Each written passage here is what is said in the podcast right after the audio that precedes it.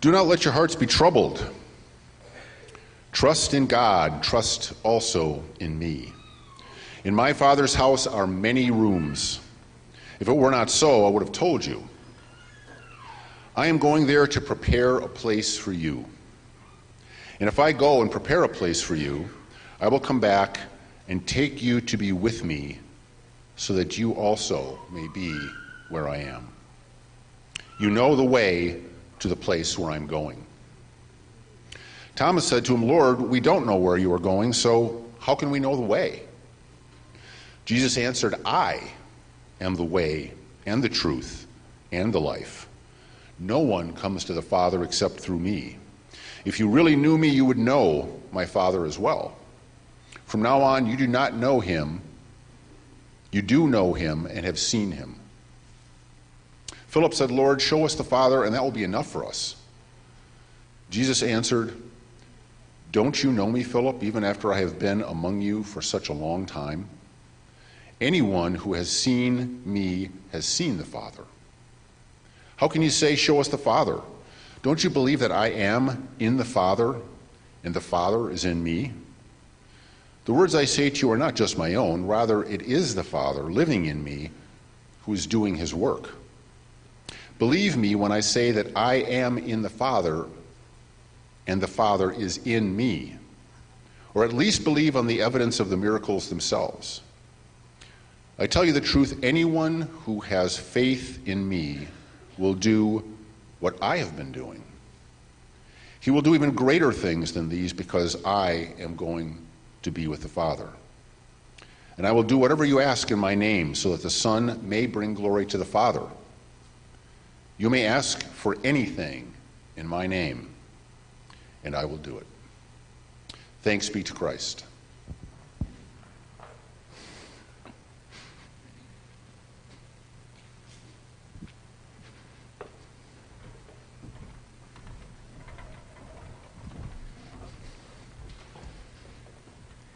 Thanks, Kevin.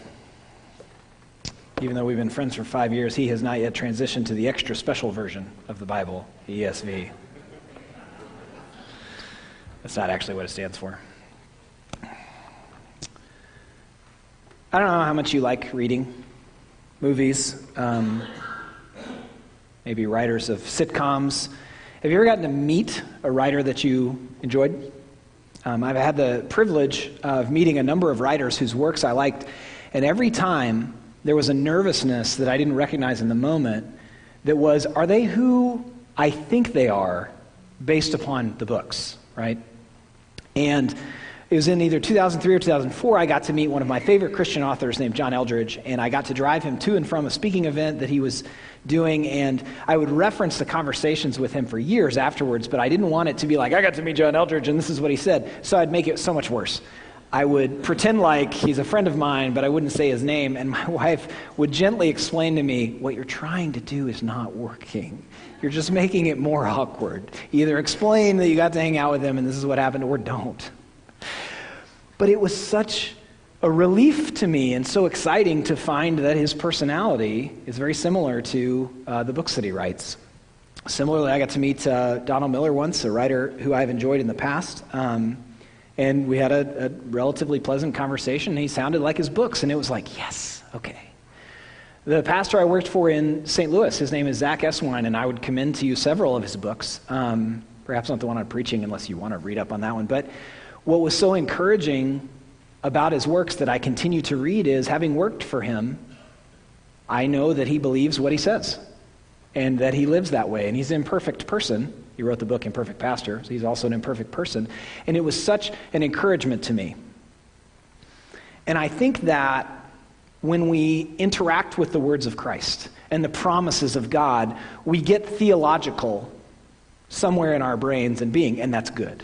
Every thought that we have, every question about God or for God, every time we interact with the text, we're doing something theological. And yet, the face of Jesus Christ and his tone of voice are so important because he's both God and man.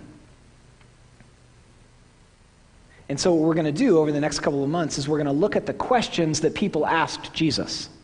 I've preached on John 14 before, The I am statements and the seven miracles of John are, are kind of an outline of the book in some ways. And a couple of years ago, preached through those. So we've covered John 14 in some measure. Some of you are here, some of you are not. And listening to Kevin read that text, I'm aware of so much is happening theologically. This is the Last Supper. Jesus has already washed their feet. He's already talked to Judas and to them about Judas a little bit. He's about to start talking about himself as the vine, John chapter 15. There's the high priestly prayer. So much is going on. And what I want us to notice is how he interacted with his friends when they asked him a question. There are a bunch of questions in this text. If you back up a little bit into John 13, Peter's asking good questions, and this is when Jesus uh, tells Peter that he's going to deny him, and Philip is asking good questions, and Thomas is asking good questions. And I wonder, can you picture it? So they were there for a long time. They ate. Jesus talked about communion. He talked theologically. He washed their feet. And so I wonder if the disciples were like, hey, what did he say when I was gone? And James is like, shh, I'm listening to him answer Philip's question, which was a little off, but it's still, he's answering it, which is good. Because, you know, they had to go to the bathroom. So they got up and left. Some of them were sitting closer than the others. They were having side conversations. If you read through the text, the Judas part and John, who was, who was leaning on Jesus because they were very comfortable in their friendship, and Peter asks questions, and it's moving around. And I wonder if you can imagine it. I was talking with a woman in the first service, and she's trying to memorize the entire discourse of this section of the scripture. And I said, Wow! And she said, as I go through it over and over and over, I'm better able to imagine Jesus' tone of voice. We have questions. And the reason I'm doing this series, and I've been studying for it for about six months, and I wasn't excited about it until about a week ago. And I'm not sure why I wasn't excited. I'll think about it and get back to you. But the reason I'm excited about it now is we have questions. They're semi conscious or subconscious, but we have questions about our circumstances, about theology. I mean, Jesus talks here about the Trinity, and he's already talked about the Trinity in John chapter 10, and apparently Philip either forgot or he didn't understand fully. And we have questions about these things. And I think if we look specifically at the questions Jesus' friends asked him, we'll see our own questions mirrored there. We're also going to look at the questions women asked Jesus, because in the first century, women were marginalized in multiple kinds of ways, both by the Roman emperor, Empire and then more so by the Jewish culture of the time. And so Jesus' ways of interacting with women is remarkable.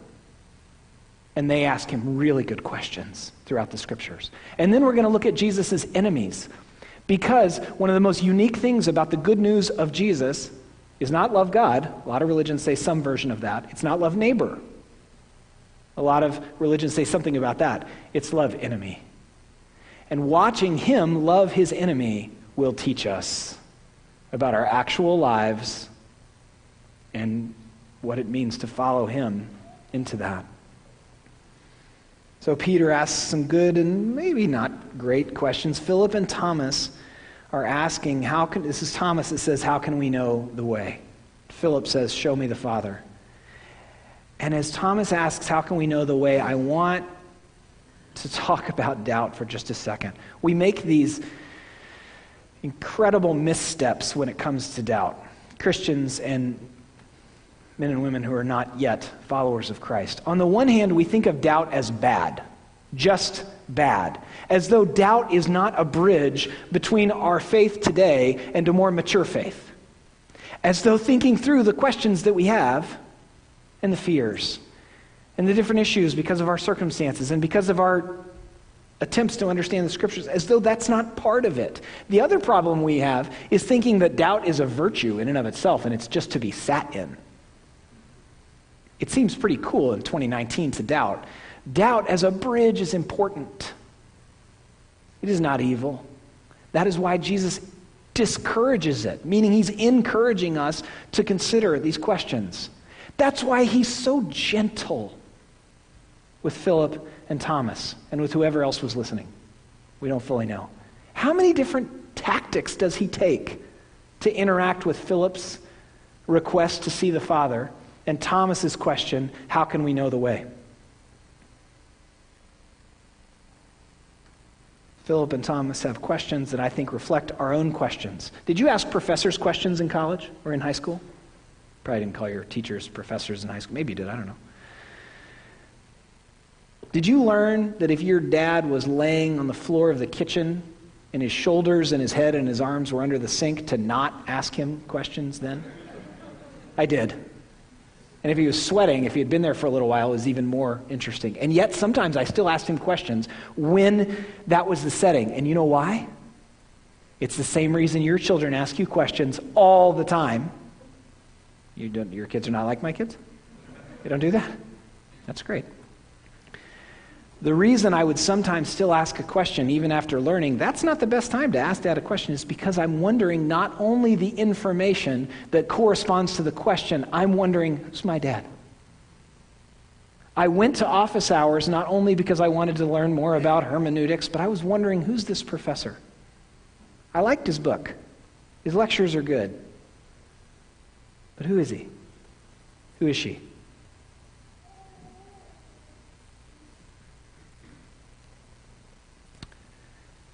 And when we're going through the teachings of Jesus, if you've read the Sermon on the Mount, Matthew 5, 6, and 7, you know that Jesus talks about morals, talked a lot about sexuality, talked a lot about forgiveness, prayer, money, heaven, hell. In Luke chapter 10, he said he saw Satan fall like lightning from heaven.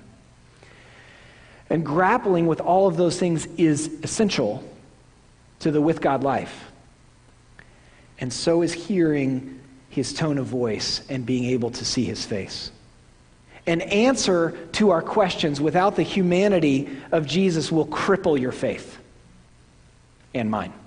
If you know the Westminster Confession of Faith, but you have no idea what Jesus' voice sounded like, your faith will be shallow at best.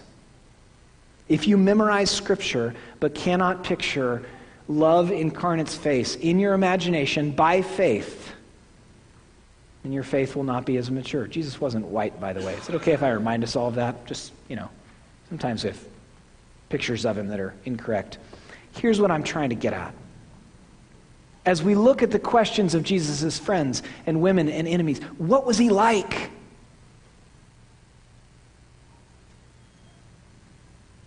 Would you have wanted to hang out with him? I know you're like, of course. But as you look at the questions, as you watch him answer,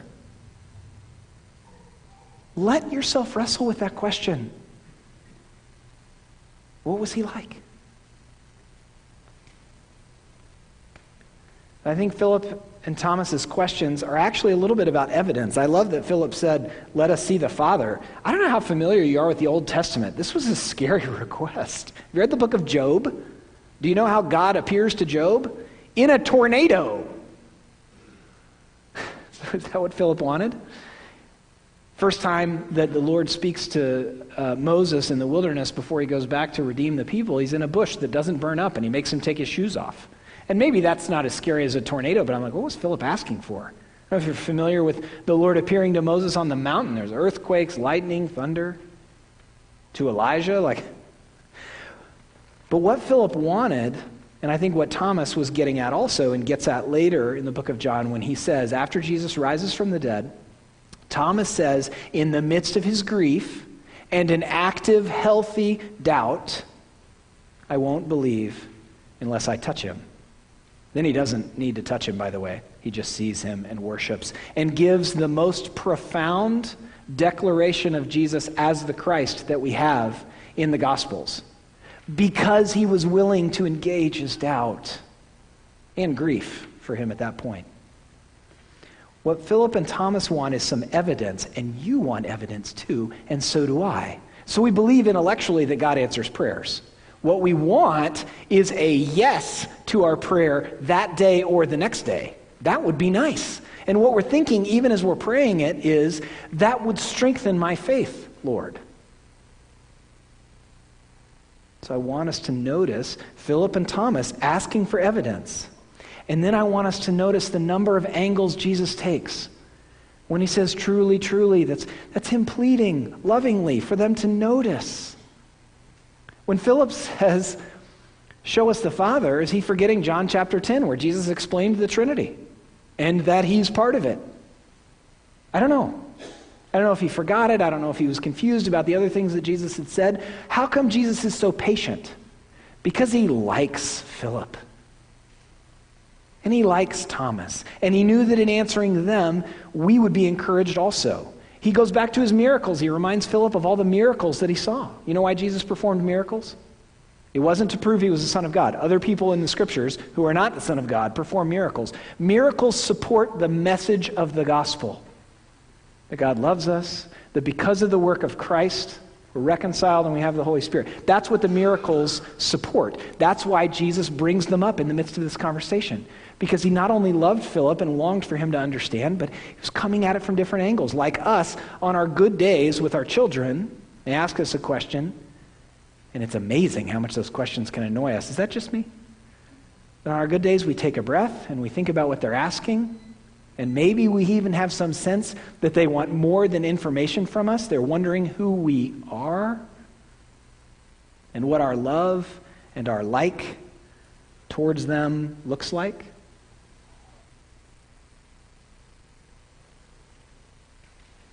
You have questions, and so do I.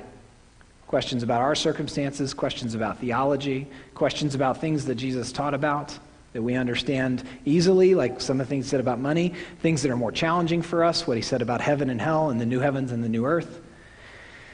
And what I long for in my being, and what this series is devoted to, is an integration between our minds and our hearts and what we know about the Scripture and our ability to imagine by faith the face of love incarnate.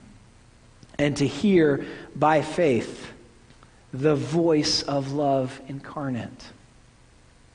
The information is important, but our faith is not just information by a long shot.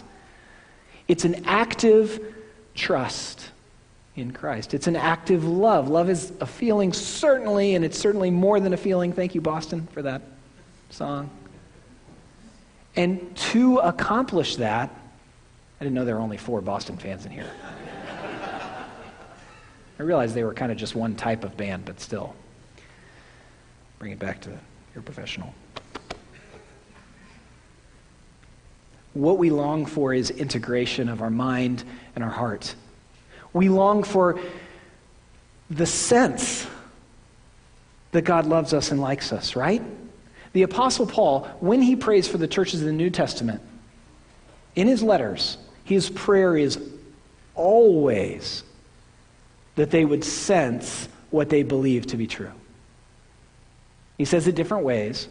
And of course, we pray about circumstances. And of course, we pray confession. And of course, we ask for protection and provision. But his prayer for the churches of the New Testament was that they sense, that they get more of God.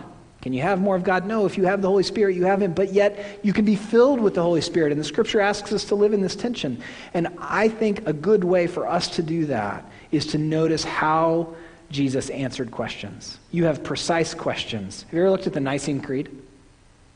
Do you know how important they thought an iota was? The I in Greek, tiny little letter. And how important that was for faith. You have questions like that that are theological about the difference between homoousios and homoiousios. I think I'm saying that right. Is there anyone in the room that. Thanks, Dan. And then you have human questions about your circumstances. And you have questions about the time that you live in and the family you've been called to be part of and the spiritual family. Questions about the sacrament. Questions about your marriage, children, parents. As we look at the disciples and then women and then the enemies of Christ saying, Show us the Father, we see our questions.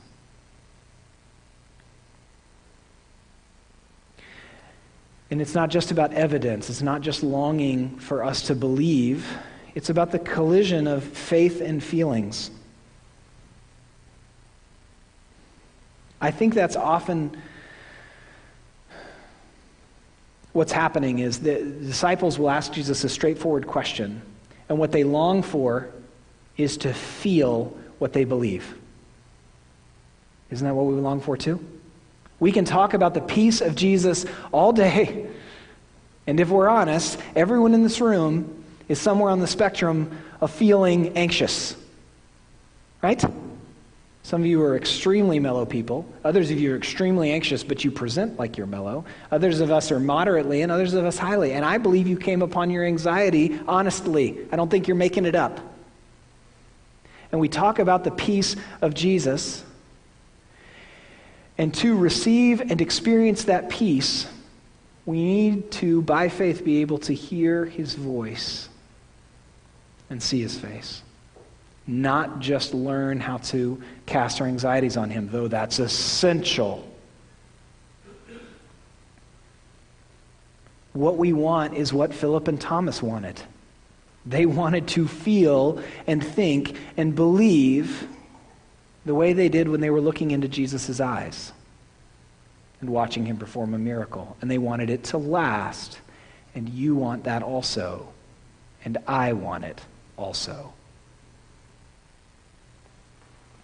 We have avenues to these things our prayer time, our time in the text, our time with community to work these things out, to work for the integration of our faith and our feelings and our knowledge. And you know why? Though it is for the peace in our hearts, it's not first for the peace in our hearts. This is how we gain energy as followers of Christ to move into the world as agents of reconciliation and change. Last Friday, I picked up 130 pounds of chicken from KFC and took it to the food pantry. And it was very oily. And I love that KFC does this. And if you'd like to come with me sometime or perhaps pick up a similar shift for the food pantry, I think that'd be fantastic. The energy, humanly speaking, for worship of God and love of neighbor comes not only from propositions, the true things we know and understand about God, they're also from the human face of Jesus. I can stand up here and tell you that Jesus likes you a lot, and I do. But what I want us to notice is how many angles he took talking to Philip and Thomas. And do you know what Thomas did after Jesus rose from the dead and then appeared to him? He walked to India and there's a community of faith there that did not have the support of the Orthodox or the Catholic Church. And they are still followers of Jesus.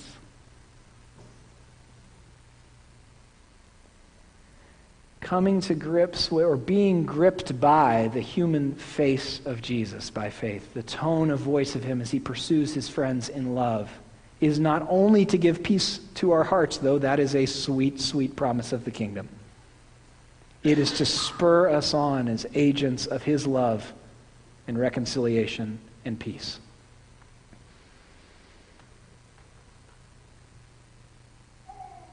What we feel like is thrown about, right? We trust Jesus, that we're secure in Him, but we do not feel secure. I hope your prayer life reflects that. I hope your conversation in community reflects that. And I hope that as we approach the text, by faith we hear the face, hear the voice of Jesus and see his face as he speaks to us about his love. Would you pray with me?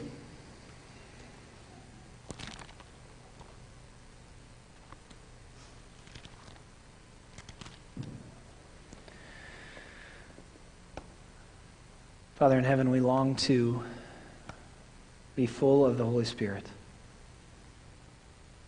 and exhibit the fruit of what that Holy Spirit is doing in us.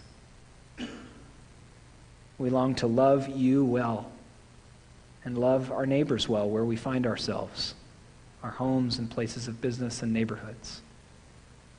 We long as a gathering here to minister to the least of these in our midst and beyond. By faith, would you help us to hear your tone of voice speaking to your disciples and be moved by your love and affection and liking of them? Holy Spirit, by faith, would you help us to see your face as we approach the text?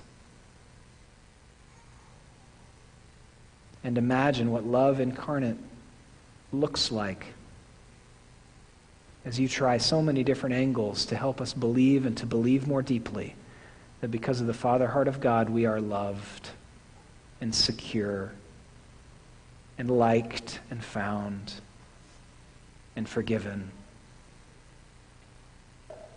And that because of the work of Christ, we are reconciled to you. Holy Spirit, comfort us and assure us of your love in this moment. Amen.